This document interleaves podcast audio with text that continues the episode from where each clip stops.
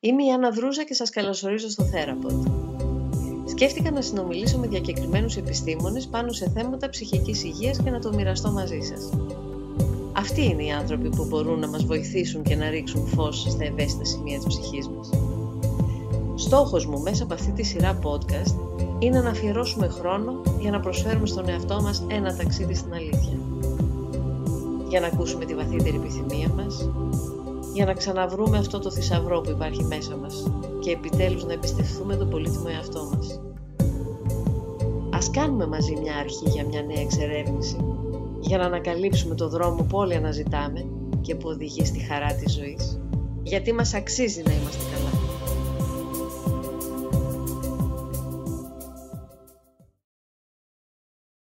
Είναι ο άνθρωπος ο καταθλιπτικός αυτός που τελικά παρετείται; Στη δική μου θεώρηση καταθλιπτικός είναι αυτός ο οποίος ε, έχει εγκλωβιστεί στην αδικία που έχει γίνει, στο θυμό του και αφού δεν μπορεί να, να βρει τρόπο να ξεφύγει από αυτό, βουλιάζει μέσα στο θυμό του, τον οποίο δεν εκφράζει, βουλιάζει μέσα στην αδικία που το έχει γίνει και ειδονίζεται να μένει μέσα στη μαυρίλα. Έτσι εξηγείται που δεν θέλουν να βρουν διέξοδο πολλοί άνθρωποι και προτιμούν να καταστρέψουν τη ζωή τους. Ναι. Ιδονίζονται μέσα σε αυτό. Ναι, ναι. Και γι' αυτό όποιος πάει να τους φροντίσει και να τους δώσει μια προοπτική απέναντι σε αυτή τη μαυρίλα, ε, θυμώνουν. Δεν με καταλαβαίνεις. Το δεν με καταλαβαίνεις, άσε με. Ε, άσε με στο πόνο μου, άσε με στη πίκρα μου, άσε με στη δυσκολία μου, δεν με καταλαβαίνεις. Απ' έξω τα βλέπεις. Όλο αυτό είναι γιατί τους καταστρέφει την ειδονή. Και η ειδονή αυτή της, ε, ε, της μαυρίλας είναι πολύ πιο έντονη από πολλούς οργασμούς. Πω, πω. Ε, έχεις στιγμές χαράς ο καταθλιπτικός; Δεν πρέπει να επιτρέψεις στον εαυτό του να έχει και αν τις έχει δεν τις καταγράφει δεν πρέπει να τις καταγράψει. Γιατί τότε απομακρύνεται από αυτό που θα μπορεί να ζήσει. Άρα πρέπει του δίνει νόημα δηλαδή αυτό για ναι. να ζει. Ναι. Αυτό γίνεται το νόημα της ζωής του. Ναι.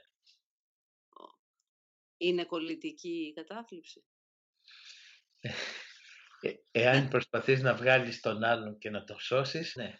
Α, ε, το σύνδρομο του σωτήρα παθαίνεις. Ναι, ναι. Αν, αν δηλαδή μπεις μέσα σε αυτόν τον χώρο, τότε ναι, εγκλωβίζεσαι και χάνεις και εσύ τον εαυτό σου. Δεν μπορείς να, σε τέτοιες περιπτώσεις, η αγάπη σου δεν είναι να βουλιάξεις και εσύ, η αγάπη σου θα είναι να βρεις τρόπο να, να, να είσαι ανοιχτός αν θέλει να σε συναντήσει. Τι μπορεί όμως να βοηθήσει έναν άνθρωπο να βγει από την κατάθλιψης; Στο βιβλίο μου, στο «Αλλάζει ο άνθρωπος», ε, ένα κεφάλαιο Ακριβώς. είναι η αλλαγή του άλλου μια ουτοπία. Ε, αν προσπαθούμε να αλλάξουμε τον άλλον με συμβουλές, με παρατηρήσεις, ε, δεν βοηθάει. γιατί ε, κινούμαστε πολύ επιφανειακά. Είναι που πρέπει να καταλάβει αυτός και να έχει έτοιμα για να μπορεί να το καταλάβει. Να μπορέσει να πει στο να συνειδητοποιήσει τι συμβαίνει. Το και πολλοί άνθρωποι λένε ότι ο άνθρωπος δεν αλλάζει γιατί προσπαθούν να αλλάξουν, αντί να δουν πώς να αλλάξουν οι ίδιοι, προσπαθούν να αλλάξουν τους άλλους. Και τότε πιστοποιούν ότι ο άνθρωπος δεν αλλάζει. Η απάντηση τελικά ποια είναι η δική σας στο αν αλλάζει ο άνθρωπος; Αλλάζει εφόσον ο ίδιος το βάζει σαν στόχο.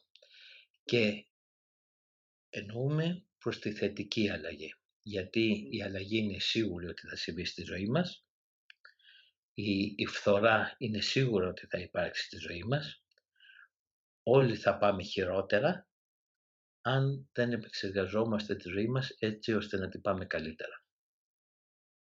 Ναι.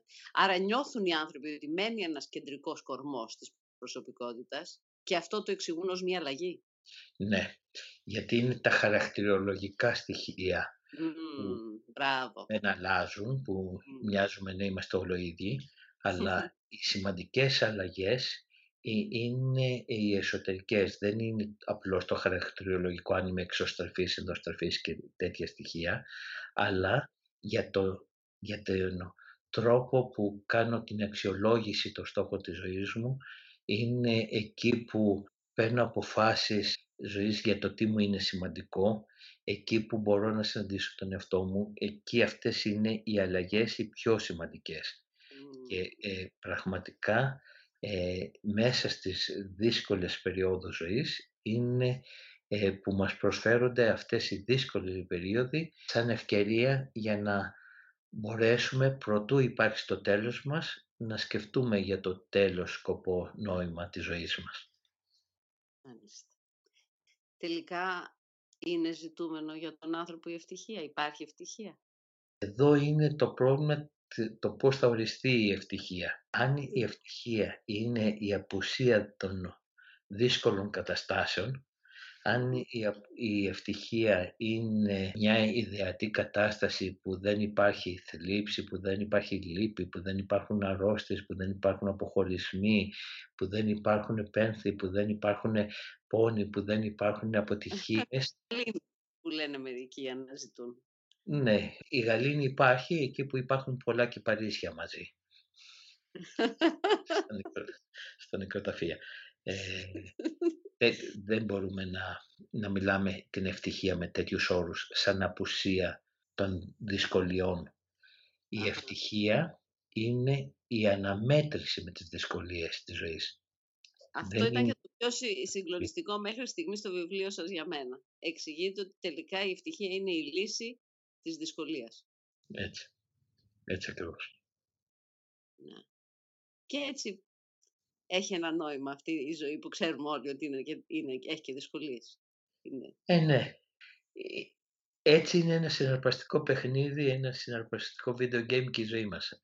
Και όσο μεγαλώνουμε, τόσο αλλάζουμε πίστες και γίνεται πιο δύσκολο και πιο απαιτητικό το παιχνίδι, άρα πάνω να πει ότι είναι πιο ενδιαφέρον.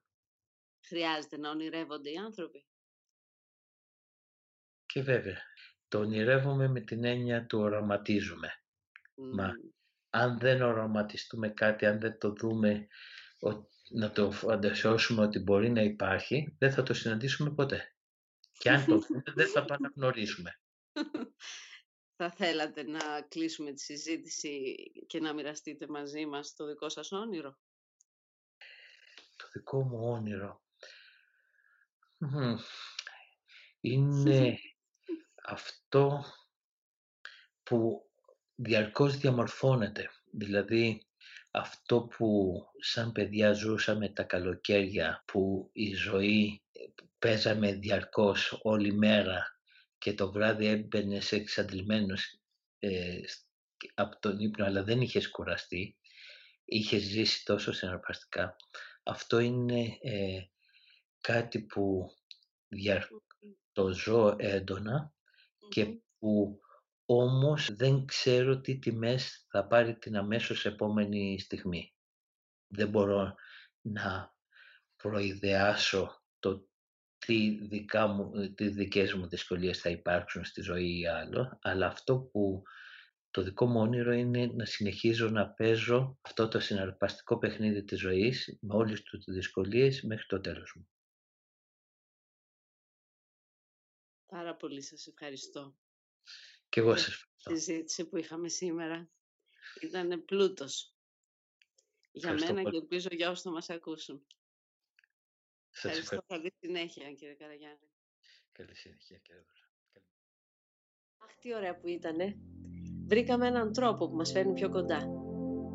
Το επόμενο επεισόδιο είναι έκπληξη και θα είναι διαθέσιμο την επόμενη Παρασκευή στις 6 στο μπορώ.gr και λίγες μέρες αργότερα σε όλες τις δημοφιλείς πλατφόρμες podcasts. Και μην ξεχνάτε, τίποτα δεν είναι καλύτερο για την ψυχή μας από το να κάνουμε λιγότερο δυστυχισμένη μια άλλη ψυχή. Σας φιλώ.